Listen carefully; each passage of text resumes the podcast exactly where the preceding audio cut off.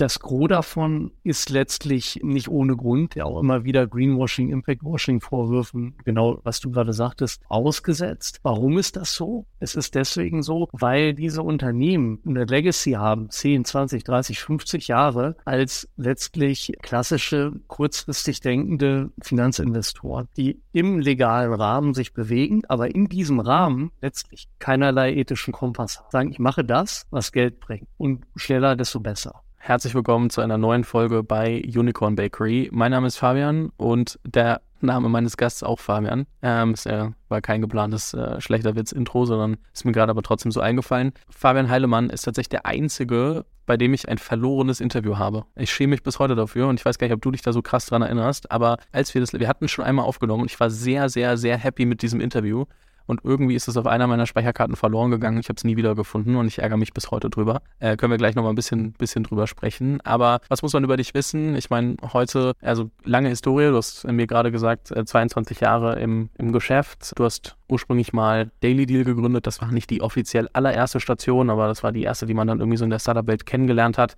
Äh, das habt ihr an Google verkauft, irgendwann zurückgekauft, also Riesenstory habt dann euer Family Office gegründet, habt das gemerged mit Early Bird Ventures, dann warst du dort eine lange Zeit Partner, jetzt neuer Fonds, ähm, AINU, du musst mir gleich nochmal sagen, wie man es richtig ausspricht, A New Era of Impact Venture Capitalism. Und äh, da habt ihr jetzt ähm, 100 Millionen als First Close letztes Jahr schon bekannt gegeben, wollt das aber auch mehr als, als Rolling Fund ähm, handhaben. Können wir auch mal drüber sprechen, wieso, weshalb, warum und wie das aussehen soll. Auf jeden Fall, man merkt, wenn man alleine so die ersten Stichpunkte hört, sehr lange im Geschäft, sehr tief drin, und ähm, ich bin mir sehr sicher, dass wir einige spannende Themen finden. Herzlich willkommen im Podcast. Ja, Fabian, äh, vielen Dank. Und äh, in der Tat ist es nicht das erste Mal, dass wir gemeinsam sprechen. Lagen einige Jahre dazwischen nun und äh, freue mich auf das Gespräch. Was ich damals so spannend fand, war, dass, also da warst du noch bei Early Bird und wir hatten uns unterhalten und ähm, wir haben dann so ein bisschen drüber gesprochen, wo du und dein Bruder Ferry ähm, eigentlich so herkamen. Und das erste, was ihr damals gemacht habt, war ein Food Truck und äh, auch da wart ihr schon ähm, sehr, sehr business-fanatisch. so, wie kriegen wir es hin, dass es immer, äh, immer Betrieb ist? Ähm, nimm uns mal so ein bisschen mit in die Zeit zurück. So, wo kam das eigentlich her, dass du gesagt hast, oder dass ihr gesagt habt, okay, wir machen jetzt einen Foodtruck als erstes Business? Ja, das war ja so 99, 2000, da waren, waren wir beide noch Teenager in, unser, äh, in unserer Heimatstadt Hameln an der Weser, also südliches Niedersachsen, wirklich Country Boys aufgewachsen. Und wir hatten damals eben auch kein Backing jetzt von einem Familienunternehmen oder sonst wie. Ähm, äh, Familienvermögen, sondern haben wirklich mit Konfirmationsgeld äh, und Taschengeld angefangen. Und ich war zu der Zeit, mein erster Berufswunsch war damals Windsurf-Profi zu werden. Ähm, ich hatte es dann auch quasi am Baggersee angefangen, dann Steinhuder mehr bei Hannover, dann irgendwann Olympiazentrum Kiel und Landeskader, Bundeskader.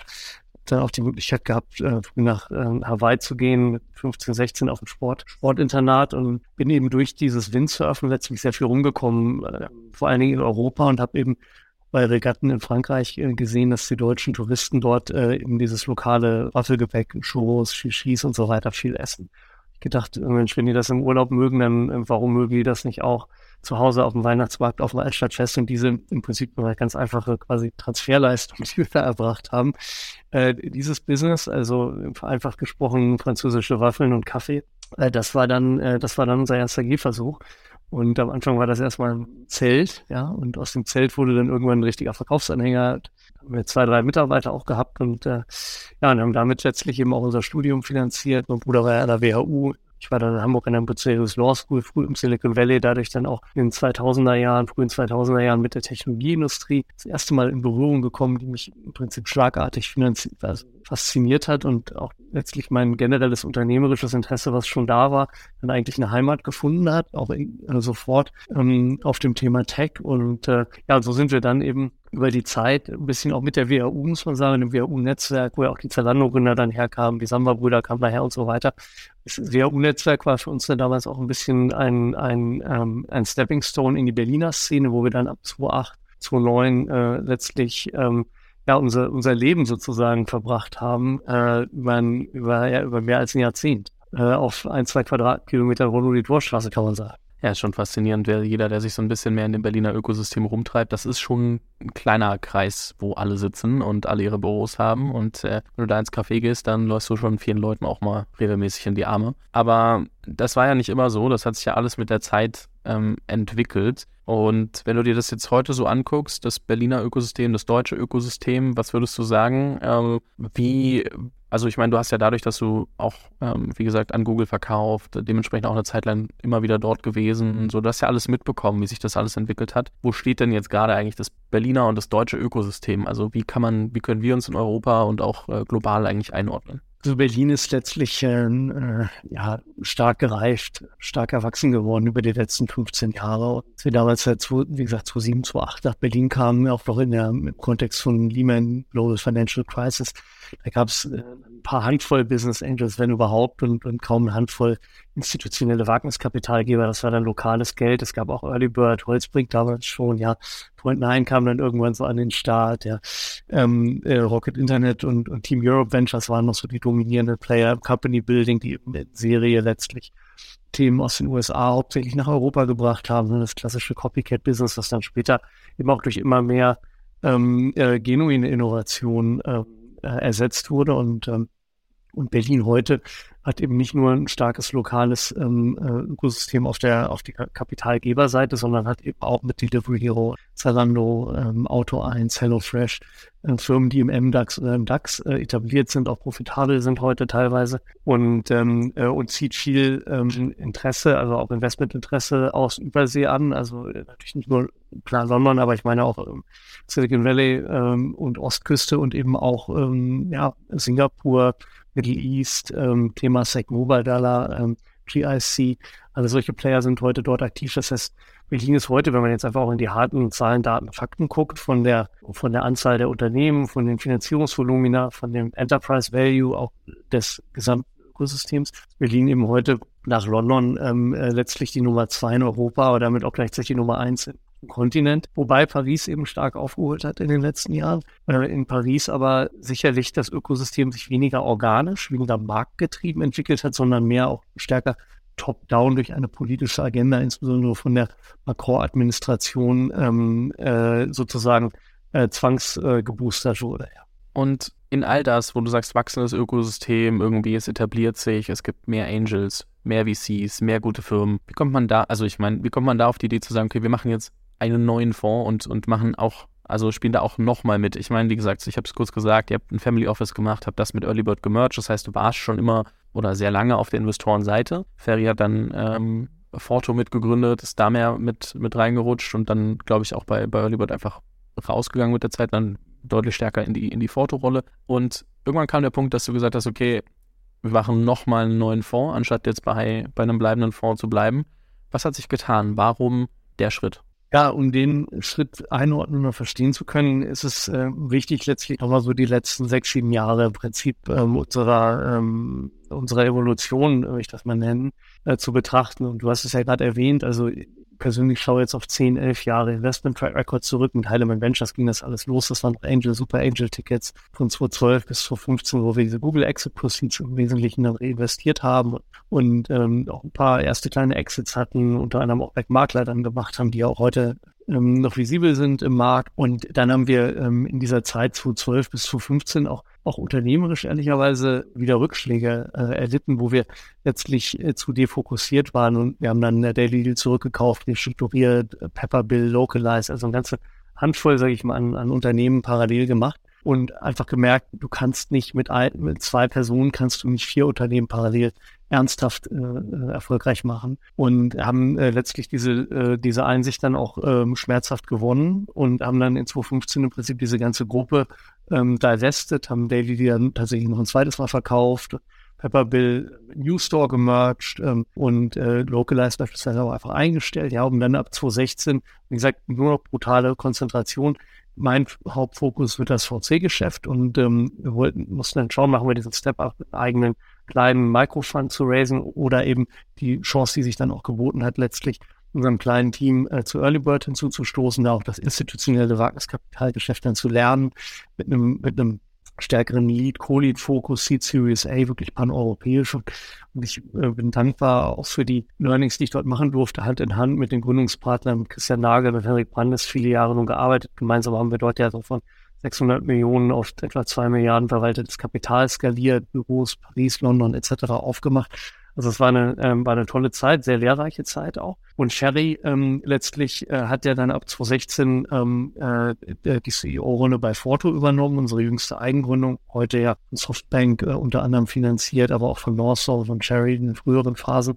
Äh, letztlich ein europäisches ähm, Unicorn in der Logistiktechnologie mit heute 600, 700 Mitarbeitern. Und äh, da war ich dann der Chairman oder der Co-Founder Chairman im Board. Und genauso war Sherry über Kreuz, äh, war dann Venture-Partner bei Earlybird ähm, das heißt also, wir haben im Prinzip die Dinge schon weiterhin zusammen gemacht, aber mit unterschiedlichen Schwerpunkten. Und daneben haben wir uns ab 2016, 2017 eben angefangen, äh, auch ein bisschen getriggert, so durch die Publikation damals im Film und so weiter von Al Gore, ne, die Unconvenient Truths und so weiter, ähm, haben wir uns angefangen mit dem Thema Klimawandel Klimakrise ähm, auseinanderzusetzen und, und haben für uns relativ schnell festgestellt, dass die Menschheit, wenn die Zahlen, Daten, Fakten einigermaßen stimmen, die damals auch schon äh, bekannt waren oder publiziert waren, vielleicht die Menschheit auf einer sehr schwierigen ähm, äh, Trajektorie sich befindet. Und, ähm, und für uns ist letztlich dann einfach der Wunsch auch aufgekommen in der Situation, wo wir schon gewissen geschäftlichen Erfolg hatten und irgendwo gewisse Unabhängigkeit hatten, äh, einfach dann auch stärker die Frage in den Mittelpunkt gerückt, wie ist eigentlich unser Handeln auch eingebettet in den größeren Kontext? Also wir zahlen Steuern, wir schaffen Arbeitsplätze, wir finanzieren Unternehmen, alles klar. Aber aber ähm, ist das eigentlich alles, was wir machen können ähm, äh, auf der gesellschaftlichen Ebene, beziehungsweise was können wir vor allen Dingen auch für einen Beitrag leisten, um, äh, um, dem, um letztlich dafür zu sorgen oder einen kleinen Beitrag dazu zu leisten, dass der Planet eine nachhaltige Zukunft äh, hat als Habitat für die Menschheit und eben auch all die anderen Wesen. Und so ja, hat uns dieses Thema Klimakrise dann relativ schnell gefesselt. Wir haben dann angefangen, unseren Lifestyle umzustellen, Lastenrad gekauft, ja, Verbrennerauto gegen Tesla dann getauscht, ähm, erneuerbare Energien aus unsere eigenen Wohnungen und Häuser raufgemacht, LED-Lampen geschraubt, ja, Vegetarier geworden, ähm, kaum noch ähm, äh, Langstreckenflüge gemacht. Also einfach äh, so die low-hanging fruits, ja, das, was ich unmittelbar auch quantifizieren kann, wo ich den privaten Footprint mal 30, 40, 60 Prozent runterbringen kann. Dann sind wir von dort eben letztlich weitergegangen und, äh, und haben die nächstgrößeren Hebel gesucht und sind zu Forto und haben gesagt, Mensch, wir müssen für die wir müssen für die ähm, Transportdienstleistungen, für die, für die Kunden, wir müssen den Transport Footprint ähm, erstmal überhaupt äh, transparent machen. Wir müssen ihnen dann auch die Möglichkeit geben, den zu offsetten. Und bei Early Bird ähm, letztlich auch zu schauen, was ist eigentlich unser Footprint von unserem Team. Das ist natürlich überschaubar. Das sind dann 100 oder ein paar hundert Tonnen. Wir haben ein Team von 30, 40, 50 Personen. Aber da ist natürlich die nächste, nächstgeordnete Ebene das Portfolio mit 5000, 8000 Mitarbeitern wiederum der nächstgrößere Hebel. Und wie kann ich dort auch äh, aufklären? Wie kann ich dort Climate Action initiieren, indem ich eben äh, den, den Management-Teams auch Tools und Frameworks an die Hand gebe, um erstmal zu quantifizieren. Ne? You can't optimize what you can't measure und äh, zu reduzieren durch Managemententscheidungen, aber eben auch dann zu offsetten, den Residual. Und und aus diesen Überlegungen oder diesen Handlungssträngen ist dann im Prinzip ähm, äh, später Leaders for Climate Action entstanden als NGO oder, oder besser gesagt als Non-Profit-Organisation in der Rechtsform eines deutschen EVs, um halt diese Frameworks letztlich zu professionalisieren und ohne dass es was kosten soll, an möglichst viele andere ähm, VC-finanzierte Technologiefirmen weiterzugeben. Das sind eben heute 1600, 1700 Unternehmen, die diese Pledges von Leaders for Climate Action aufgenommen haben und darauf auch messen und delivern. Und, und das ist eine, also eine kraftvolle Community im Non-Profit-Bereich ähm, entstanden von klimabewussten Technologieunternehmern. Und, ähm, und da kommen wir her. Und, und dann ähm, kam später eben letztlich die Gründung der, der Klima, ähm, Climate Tech Investment Practice für Earlybird hinzu. Das war dann der erste Versuch, letztlich das For-Profit-Geschäft oder die Profit Center Early Bird wie Forto stärker zu verschränken mit ähm, der äh, Activism-Seite, wenn man so will, oder mit der mit der mit der Impact-Seite. Und, und das war ein, ein wichtiger erster Schritt, ähm, der aber am Ende des Tages vor allen Dingen äh, dazu geführt hat, dass wir irgendwann an den Punkt gekommen sind, wo wir gesagt haben, wir, für uns ist das so zentral, die, unsere Weltanschauung hat sich so sehr weiterentwickelt, dass wir eigentlich nicht mehr in diesen beiden, ich sag mal plakativ gesprochen, in diesen beiden Silos von der For-Profit-Welt und der Non-Profit-Welt, wo dann ja auch Founders Pledge hinzukam, der TED Talk und so, das Climate Action Buch, was Ferry auch geschrieben hat, ja, das jetzt gerade auf Englisch rausgekommen ist noch. Ähm, also wo, wo wir letztlich nicht mehr diese zwei getrennten Welten haben wollten für die Zukunft, sondern wo wir nach der Synthese ähm, gesucht haben aus, ich sag mal, aus These und Antithese plakativ gesprochen. Und, und das ist am Ende des Tages a new, ja, und a new wie a new era, genauso sprechen wir es aus, ja.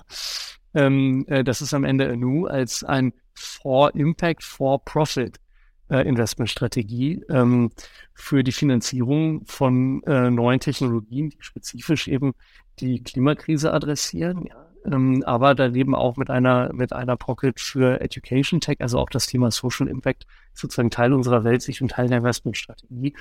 Und da ähm, haben wir den Kernfokus äh, letztlich auf Europa und, und auf Early Stage, also Seed Series A, äh, wo wir letztlich auch mit unserer eigenen unternehmerischen äh, Erfahrung, aber auch mit dem ähm, unsere Kollegin Elena Medina im Team Harvard Yale Absolventen, ähm, wo wir letztlich auch mit dem Impact Know-how, dem methodischen Wissen, ähm, den Unternehmen eben äh, äh, den besten Value Add ähm, bieten und ihnen äh, aktiv auch unter die Arme greifen können. Das ist letztlich heute der äh, zentrale Punkt ähm, ja unseres Lebens, unserer Aktivitäten und da ist es uns eben gelungen und das fühlt sich auch ich glaube, sehr gut an. Es ist uns gelungen, sozusagen die Strategie zu kreieren, das Portfolio auch aufzubauen, was letztlich 100 Prozent äh, deckungsgleich ist mit unserer heutigen Weltsicht.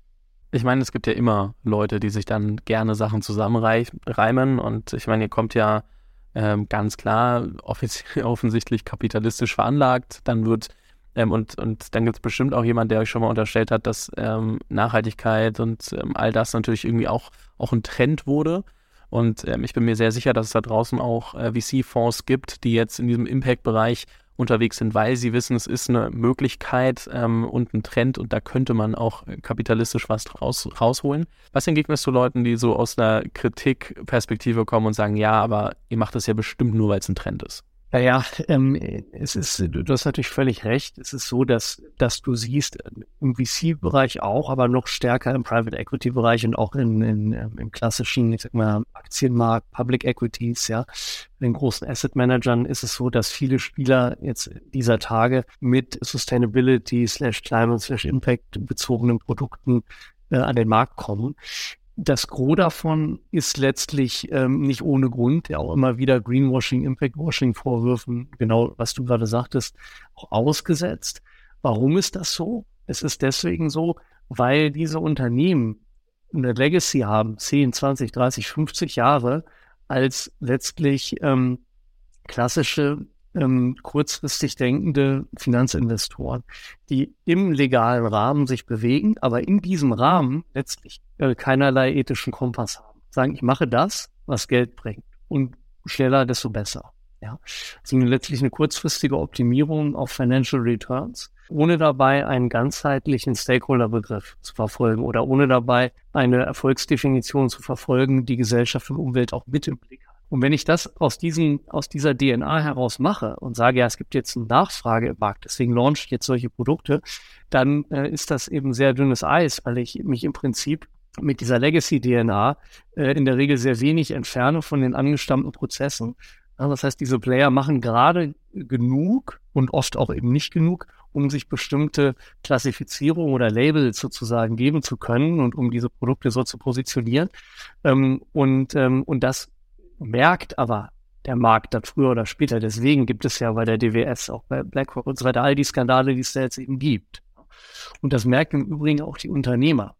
Also ein Unternehmer, der selber eine, ich sag mal, eine Impact-DNA hat, Impact-Intention, der, der von der Motivation kommt, eine Technologie zu bauen, ein technologisches Produkt zu bauen, das ein ähm, dass ein wesentliches Problem der Menschheit, ob es jetzt eben klimabezogen ist, Wasser, Biodiversität oder eben äh, beispielsweise Zugang zu Bildungschancen auf der sozialen Seite betrifft. Ja, aber ein Unternehmer, der eine, eine Impact-DNA hat, der merkt auch sehr schnell, ob das bei den Investoren, mit denen er spricht, auch der Fall ist. Oder ob das, äh, wie man so schön sagt, Flavor of the Month ist, Opportunismus ist. Und insofern ähm, äh, sind wir letztlich in einer ähm, Position, äh, heute authentisch auf diese Strategie zu, äh, zu liefern, weil wir eben auch vier, fünf, sechs Jahre schon, ohne dass wir damals, wir hatten ja vor fünf Jahren als wir, äh, als wir angefangen haben, hatten wir nicht die Intention, oh, wir werden jetzt in fünf Jahren mal einen Impact VC Fund machen, der diese Strategie investiert, sondern haben wir erstmal gesagt, was ist eigentlich unsere ähm, selbst wahrgenommene Pflicht als Bürger, einen Beitrag zu leisten zu diesem Problemlösen. Ja?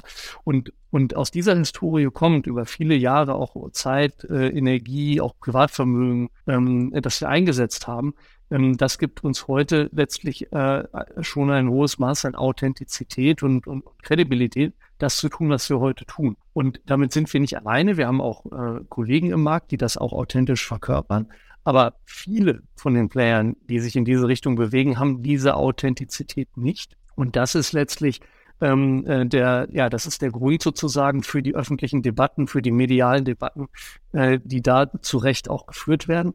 Und die Lösung letztlich ähm, äh, liegt eben am Ende auch in einheitlicher Regulierung, ähm, also letztlich in einer immer weiteren Ausdetaillierung der Impact-Methodologien, der Messbarkeiten, der Vergleichbarkeiten, um damit sicherzustellen, dass eben Impact-Washing und Greenwashing äh, ausgeschlossen wird und dass, dass letztlich diese Markttrends ähm, nicht versucht werden, äh, sozusagen zu instrumentalisieren von Playern, die, die eigentlich äh, weiter ähm, eine, eine rein finanzielle Gewinnerziehungsabsicht haben, die gar keine ehrliche Intention haben, auch ihre Prozesse nicht darauf ausrichten, ihre Strategie nicht darauf ausrichten, tatsächlich auf Augenhöhe die Financial Returns mit den Impact Returns zu betrachten kann mir vorstellen, dass vieles von dem, was du gerade erzählt hast, auch so ein bisschen sich in dem Satz, den ihr auf der Webseite habt, den ich sehr spannend fand, ähm, Capitalism is broken and so is venture capital wiederfindet. Also einfach, weil viele einfach sehr opportunistische Hand, äh, Handhaben, agieren, quasi immer sagen, okay, weiß nicht, ob wir jetzt Moral haben müssen, gerade als VC. Wir brauchen erstmal unsere Returns, dann kümmern wir uns um die Moral. Ähm, so nehme ich das manchmal wahr, wenn ich mir die gesamte Szene angucke. Das ist jetzt auf, auf keinen speziell bezogen, da wir wollen jetzt hier keine Namen nennen, das will ich gar nicht machen, sondern mehr so ähm, wo ich mir dann manchmal denke, okay, Venture Capital ist broken ähm, von, von Zeit zu Zeit. Aber was meint ihr damit? Was, was macht ihr anders, um eben auch sagen zu können, okay, ähm, wir sehen das Problem und wir kümmern uns auch darum, einmal natürlich durch die Richtung, in die wir investieren, aber auch, wie wir Venture Capital denken. Ja, Venture Capital ist broken. Ähm, du sagst es und, ähm, und für uns ist es eben in mehreren Dimensionen broken und, und die erste Dimension, wir gerade auch schon drüber gesprochen, ist letztlich einfach die Frage nach der nach dem Erfolgsbegriff. Ja. Und ähm, der weite Teil des Marktes hängt eben letztlich der klassischen äh, sozusagen finanzkapitalistisch äh, liberalen Definition an, die letztlich ja die vergangenen 250 Jahre äh, des Kapitalismus seit Dampfmaschinenerfindung, seit Adam Smith, Wealth of Nations, äh, verfolgt wurde in der westlichen Welt und die ja aber genau dazu geführt hat, dass wir heute die Klimakrise haben, Biodiversitätsverlust äh, und eben die, äh, die Einkommensvermögensscheren immer weiter aufgehen in der Welt. Weil eben diese Definition dazu führt, dass die Spieler am Markt sich zwar in der Regel im legalen Rahmen verhalten, aber eben unethisch. Und dass sie sozusagen sogar nach Chancen suchen, Kosten mit der Welt, mit der Umwelt beispielsweise, also Emissionen, Greenhouse Gas Emissions oder auch andere äh, Arten von, ähm, von, von umweltbezogenen Emissionen, ähm, möglichst, äh, ohne dass sie dafür bezahlen müssen, äh, zu tätigen. Ja, also letztlich Kosten. Und das gilt natürlich auch im sozialen Bereich, wenn ich mir in die, letztlich in die Ausbeutung in Lieferketten äh, äh, globaler Natur oder in, in die äh, Nichtberücksichtigung der Interessen von schwächeren Teilen der Weltbevölkerung, die in diese Wertschöpfungsketten ja auch ähm, gerade in vielen asiatischen äh, oder afrikanischen, lateinamerikanischen Produktionsländern eingebunden sind, ja, ähm, gilt das auch im sozialen Bereich. Also vereinfacht gesprochen hat der, äh, der liberale Finanzkapitalismus mit seiner Erfolgsdefinition dazu geführt, dass, dass Gewinne maximal privatisiert werden und Kosten dabei maximal sozialisiert werden mit, dem, mit der Umwelt und mit der Gesellschaft. So. Und, ähm, und wir propagieren letztlich eine äh, in diesem Sinne veränderte Erfolgsdefinition, wo wir sagen, ja, wir müssen natürlich auch, äh, auch als Impact Venture Capital äh, Player, müssen unsere Financial Returns benchmarken lassen, ähm, auch am Top-Quartal äh, der traditionellen Player da draußen. Und wir dürfen da nicht wesentlich schlechter abschneiden, weil wir sonst äh, letztlich, äh, weil es uns sonst letztlich nicht gelingen kann, auch in großem Umfang Kapital zu mobilisieren für Impact-Technologien. Wenn wir, äh, wenn wir, äh, äh, sondern dann werden wir eher als so eine Art äh, Charity gesehen oder, oder Semi-Charity. Das heißt, wir müssen finanziell performant sein, wir müssen selber auch große Marktopportunitäten äh, adressieren, ob das jetzt im Bereich Carbon Removal ist oder Agricultural Tech oder eben auch Energy Transition, ja, ähm, um einige unserer Investment-Fokusbereiche zu nennen. Aber wir ergänzen diese, ähm, diese, diesen finanziellen Teil der Erfolgsdefinition eben letztlich mit dem Blick auf die netto positiven Impact-Ergebnisse im Umwelt-, klimabezogenen Sinne, aber eben auch im gesellschaftlichen Sinne. Und diese, äh, vereinfacht gesprochen, sozusagen Triple Bottom Line, ähm, diese erweitert, nicht ersetzt, sondern erweiterte Erfolgsdefinition, nicht der zentrale Dreh- und Angelpunkt, äh, den wir, ähm, äh, den wir im Auge haben müssen oder den wir letztlich auch gesamtgesellschaftlich in der westlichen Welt, aber auch in China äh, verfolgen müssen, wenn wir äh, dahin kommen wollen, dass wir systemimmanent Lösungen entwickeln für die großen Probleme unserer Zeit und dass eben nicht mehr äh, das unternehmerische Handeln die Probleme verstärkt und mit dem das unternehmerische Handeln ist ja finanziert von den Investoren. Das hängt ja alles zusammen, auch wiederum in einer Wertschöpfung. Ähm, und das dann wiederum von, von Charities, NGOs und Regierungen abgemildert und aufgefangen werden muss, sondern wir wollen ja dahin kommen, dass wir im Markt, also mit den Marktmechanismen, letztlich die, die positive Kraft des Kapitalismus vor den Karren spannen und damit die Probleme systemimmanent und nicht gegen das System, nicht mit Revolution oder Sozialismus, ja, äh, systemimmanent die Probleme anzugehen und zu lösen. Und, ähm, und insofern ist also unsere Überzeugung, ähm, dass, äh, dass das Gros dieser Umwelt, aber auch gesellschaftsbezogenen Probleme letztlich besser mit Impact Investing und in unserem Fall Impact Technologieentwicklung. Ich kann natürlich auch Impact Investing im Bereich Affordable Housing machen, Real Estate oder Impact Investing in, in Infrastruktur, ja, Renewable Energy Rollouts, Photovoltaik, Windräder etc. Verschiedene Ausprägungen von Impact Investing per se. Ja. Aber dass ähm, Impact Investing der Schlüssel ist, äh, um global äh, weiterhin hohe Lebensstandards ähm, und auch den Wunsch der Menschen nach äh, Konsum und nach, nach äh, Komfort zu bedienen, aber eben auf eine Art und Weise, die nicht mehr so gesellschaftsschädlich und nicht mehr so umweltschädlich ist, wie das in der Vergangenheit ähm, der Fall war. Und das zieht sich im Prinzip durch alles hindurch. Das zieht sich durch Ernährung, alternative Proteine, äh, Regenerative Agriculture. Das zieht sich durch Mobilität, äh, E-Mobilität, Hydrogen ähm, in der Straßenmobilität, äh, ähm, E-Fuels, Alternative Fuels in der Luftfahrt. Ähm, ja, das zieht sich im Prinzip durch alle Bereiche unseres Lebens äh, hindurch. Und da treten wir eben mit Anew an, einen Beitrag zu leisten, damit mehr Geld in die Entwicklung von solchen Technologien, speziell auch in Europa, zur Verfügung gestellt werden kann. In der idealen Welt würden alle von morgen an beschließen, quasi nur noch Impact-Projekte zu machen oder das, was wirklich notwendig ist und nicht mehr nur rein kapitalistisch denken. Aber wo fangen wir denn an? Ist besser, wenn die Investoren zuerst anfangen umzudenken und sagen, wir finanzieren nur noch Impact?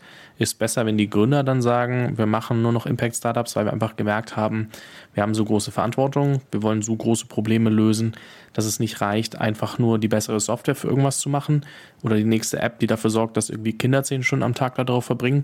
Ich nehme jetzt einfach nur plakative Beispiele, um ein Gegenbeispiel möglich zu machen. Aber wo wünschen wir uns denn ein Umdenken? Und wie kriegen wir es hin, dass wir da Schritt für Schritt in die richtige Richtung kommen? Was muss passieren, dass wir diese Wechselwirkung für uns nutzen und in die richtige Richtung drehen? Ja, ähm, Wechselwirkung ist ein gutes Stichwort. Äh, Humboldt äh, sagt ja schon immer, everything connects. Also ähm, wenn ich an einem äh, Rad im System äh, drehe oder einen Hebel verstelle, habe ich immer auch Auswirkungen an anderen Stellen. Das sehen wir auch sehr schön im Bereich Biodiversität und Ökosysteme. Und ähm, und letztlich ähm, ja, braucht es ähm, äh, einen, im Prinzip einen konzertierten ähm, Approach, wenn wir diesen Schritt von, ähm, von, von Finanzkapitalismus hin zu Impact-Kapitalismus äh, gehen wollen. Und, und die Entwicklung von neuen Technologien wo wir für die Finanzierung zuständig sind, aber natürlich auch für das Sparring und die Unterstützung ähm, der Unternehmer im, in der, in der Hands-on-Zusammenarbeit, ist nur ein kleiner Teil davon. Ähm, ein ganz andere, ein, ein, anderer ganz wichtiger Teil ist letztlich äh, Regulatorik, äh, also politische Rahmenbedingungen ähm, so zu setzen, dass, dass Anreize ähm, sozusagen sinnvoll ähm, äh, gesetzt sind und und äh, ein prominentes Beispiel dafür ist eben äh, zum Beispiel die Bepreisung von CO2-Emissionen.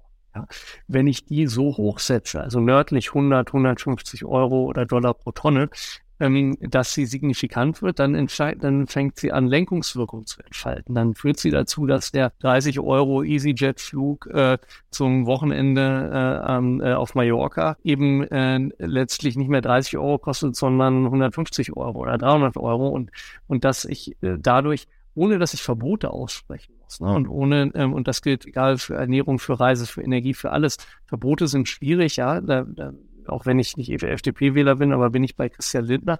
Ähm, ich muss es durch, durch, durch Incentives, durch Incentive-Setting machen. Ich muss die Rahmenbedingungen so setzen, dass schädliche Produkte automatisch teurer werden, die Nachfrage geht runter und dass gleichzeitig dadurch auch die Markteintrittsbedingungen für neue nachhaltige Produkte begünstigt werden, weil sie einfach im Markt sozusagen einen Preisvorteil, einen Kostenvorteil haben. Ja.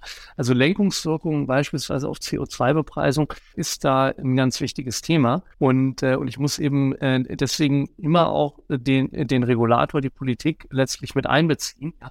Lange Zeit war ja die Idee auch äh, von Unternehmern, lass mich bloß in Ruhe mit Politik. Ja, ich will hier mein Business machen, Politik ist langsam, Politik ist träge, ähm, äh, da, äh, da, da will ich mich nicht involvieren.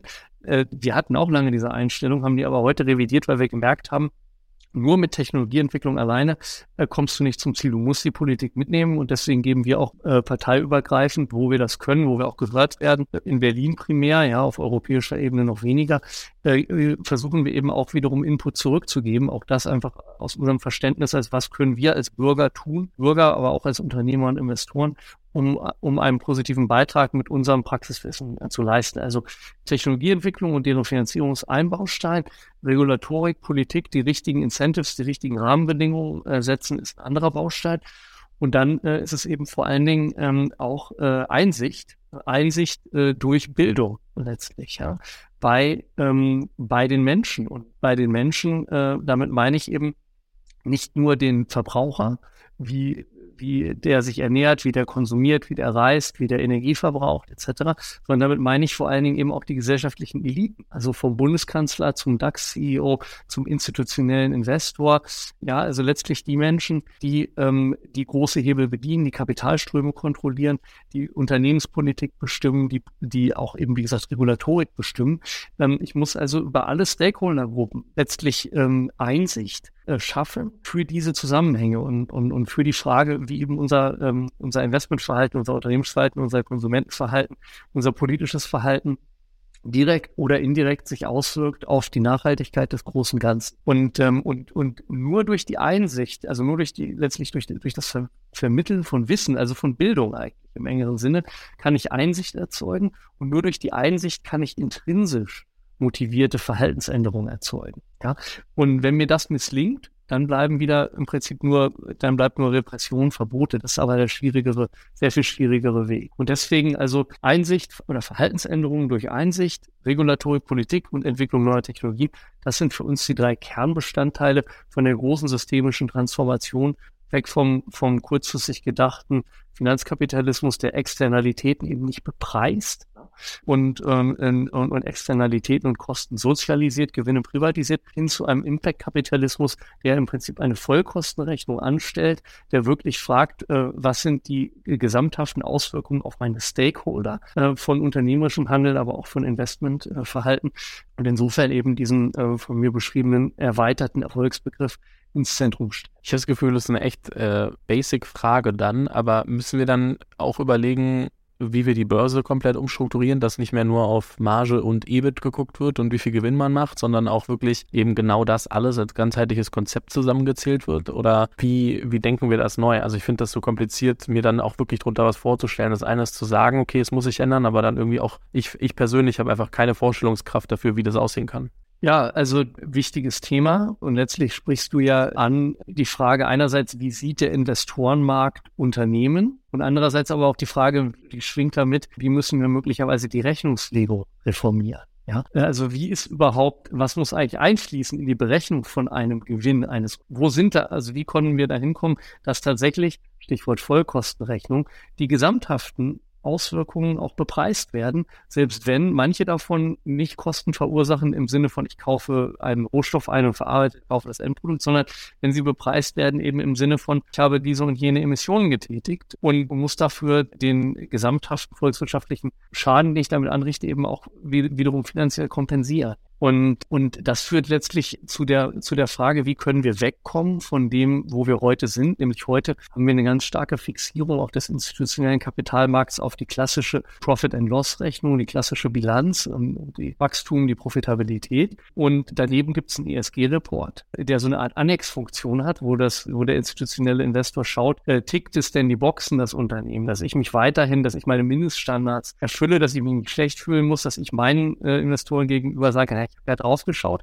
Aber im Prinzip ist das fast alles Augenwischerei, weil die, die tatsächlichen Veränderungen in der Unternehmenspolitik sind oft marginal. Das ist das Gleiche, was ich beschrieben habe, Private Equity, auch im VC die Firmen machen eigentlich 99 Prozent das Gleiche, was sie vorher gemacht haben, nur dass sie äh, eben äh, einen Annex-Report verfassen und sich damit sozusagen den Anschein einer nachhaltigen Strategie und Umsetzung geben. Und das ist letztlich Augenwischerei, dadurch ändert sich im Wesentlichen gar nichts. Und das ist auch der große Unterschied zwischen ESG-Strategien und, und ESG-Messungen und dem Ansatz von Impact Investing. Bei ESG schaue ich ja immer nur auf die Frage, wie wird das Unternehmen geführt, mit welchen Politiken und schließt es Kinderarbeit aus und und äh, offsettet es vielleicht tatsächlich sogar Emissionen, hat es angemessene äh, soziale Policies, keine Bestechung, Parental Leave etc. Ja, aber ESG nimmt letztlich die Auswirkungen der, der, der Produkte nicht in den Blick. Und das ist der entscheidende, äh, Up, das ist entscheidende Upgrade oder der entscheidende nächste Schritt im Impact Investing, wo ich eben über ESG, ESG-Kriterien natürlich auch einbeziehe, hohe ESG-Standards anlege, aber wo ich darüber hinaus mich eben frage, was sind denn jetzt eigentlich die netto positiven oder netto negativen Auswirkungen des Produktes was dieses Unternehmen baut. Äh, das ist letztlich äh, sozusagen die, ja, auch Olaf Scholz Worten, die Zeitenwende, an der wir jetzt stehen, äh, wo wir immer noch, es immer noch früh sind, vielleicht fünf oder zehn Prozent der Marktteilnehmer, die diesen, die letztlich Impact-Messungen, ja, also Intention, Interlock, Additionalität, Quantifizierung, Impact Thresholds und so weiter, die also letztlich wissenschaftliche Methodik anwenden, um den Impact zu betrachten und dort letztlich auch Impact-Kriterien in ihre Strategie einzubeziehen. Aber das ist die Zukunft. Und wenn wir in fünf, in zehn, in 15 Jahren sprechen, dann verspreche ich dir auch trotz der aktuellen Krisen an den Finanzmärkten und der nähernden Rezession, all, all der, des Makro-Troubles, in dem wir jetzt in 2023, wahrscheinlich auch in 2024 drin sein werden, das ist die große Linie, wo sich unsere Welt hinbewegt, weil sie sich auch dahin bewegen muss. Und, neben äh, generell äh, sozusagen dem Abstellen auf Impact-Kriterien gibt es eben auch und, und dem Thema Bepreisung beispielsweise von CO2-Emissionen, ja, auf der regulatorischen Ebene, so dass es unmittelbar Kosten verursacht, die unmittelbar den Gewinn auch beeinflussen. Also je weniger, je umweltfreundlicher ich arbeite, desto mehr Gewinn habe ich auch, oder desto weniger werden meine, wird mein Gewinn geschmälert durch die Bepreisung. Ja.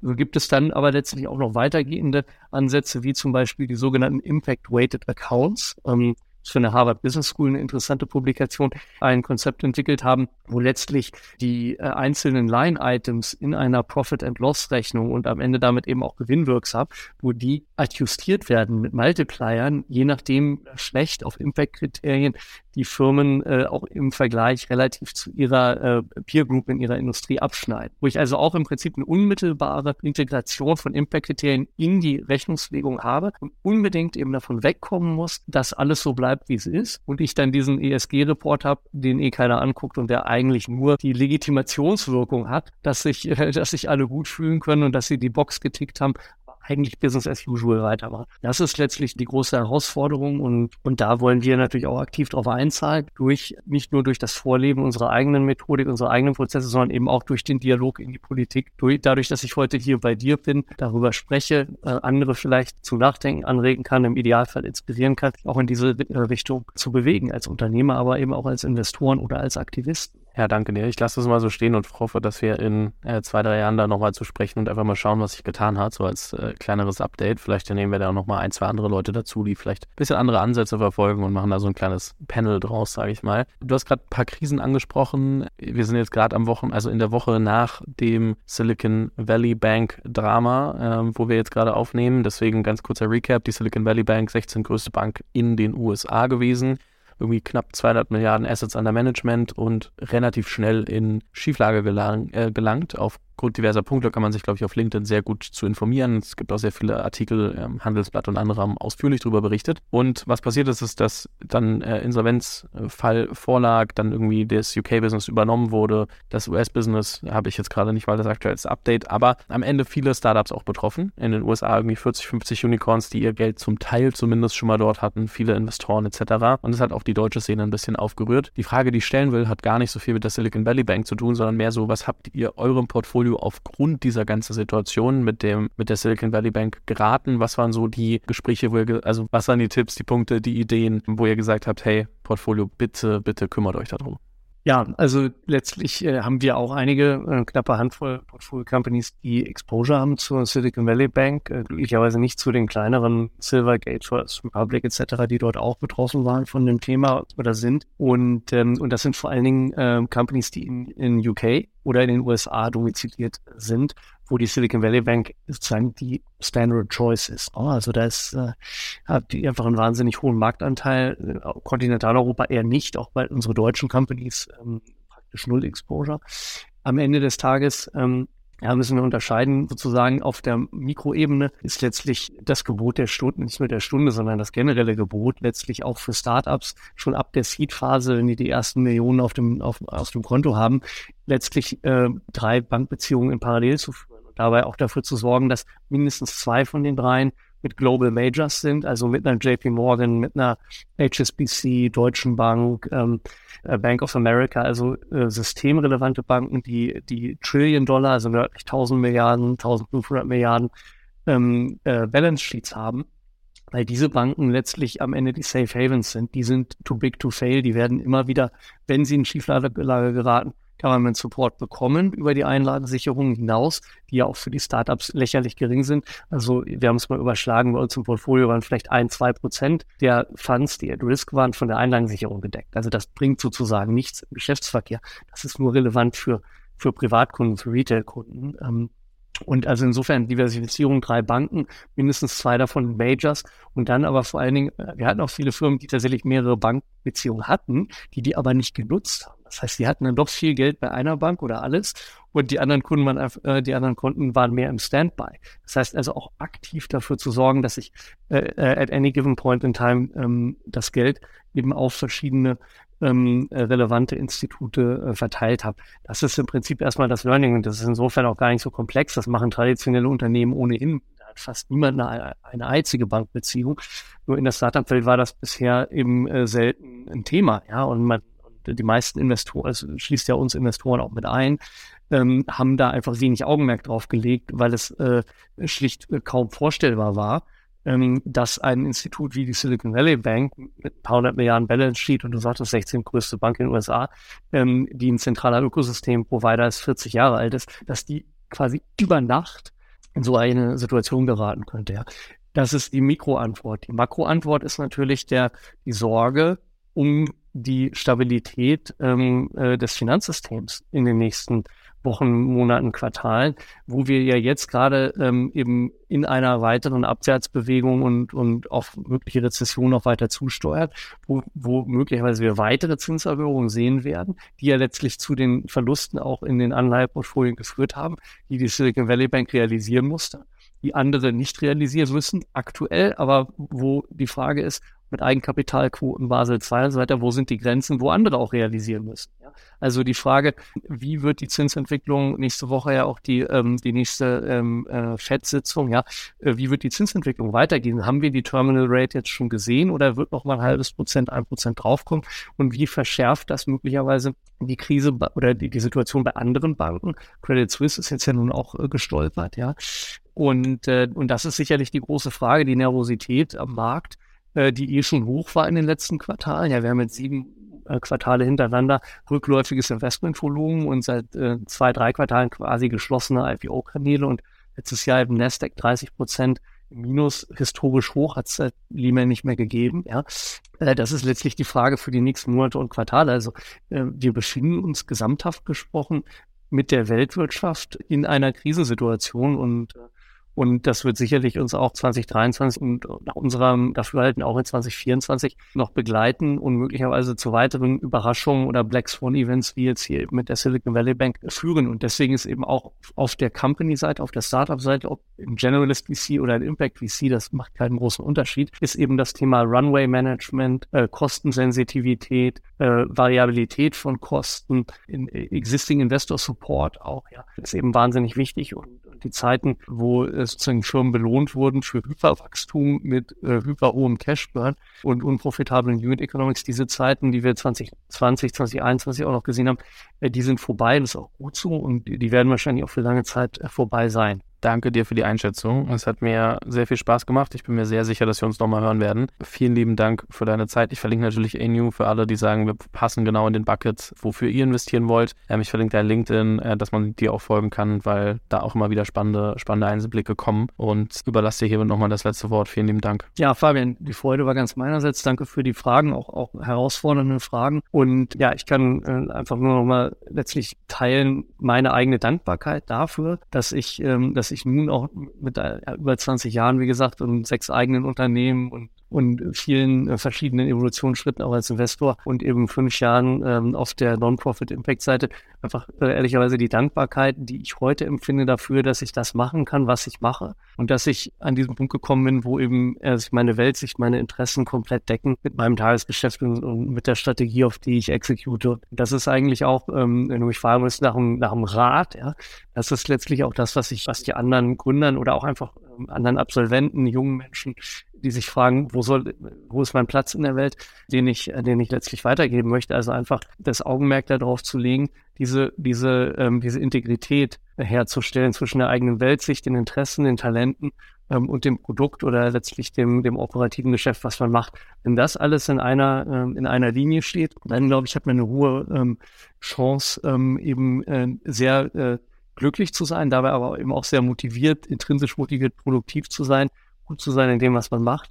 Und, und das ist es ja letztlich auch, ähm, worum es geht. Und wenn das dann eingebettet ist, eben auch in einen größeren Kontext, Stichwort Impact-Technologie, Impact-Kapitalismus, wo auch einen Beitrag zu machen, dann äh, umso besser. Danke dir. Ich danke dir. Auf bald wieder, Fabian. Mach's gut. Vielen Dank fürs Zuhören. Falls dir diese Folge gefallen hat, dann musst du auf jeden Fall mal den Unicorn Bakery WhatsApp Newsletter auschecken. Dort bekommst du ein bis zweimal die Woche von mir äh, entweder eine persönliche Sprachnotiz oder eine Content-Empfehlung, Blogpost, Video etc. für Dinge, die du als Gründer unbedingt wissen, lesen, hören musst. Am einfachsten ist es, du klickst auf den Link in der Beschreibung und meldest dich an. Ansonsten kannst du auch auf jungthemapodcast.com slash newsletter gehen.